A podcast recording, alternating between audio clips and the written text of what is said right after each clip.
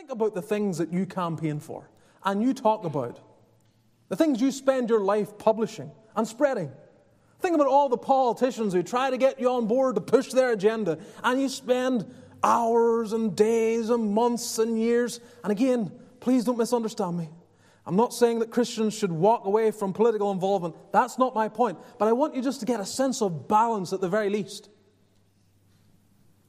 What a crying shame to enter into glory and we begin to talk about something we barely discussed at all in our lives. John passes from death into glory, out of this world into the next, proclaiming and singing the same theme of his entire life Behold the Lamb! Behold the Lamb. That's the way to live and that's the way to die, as best you can.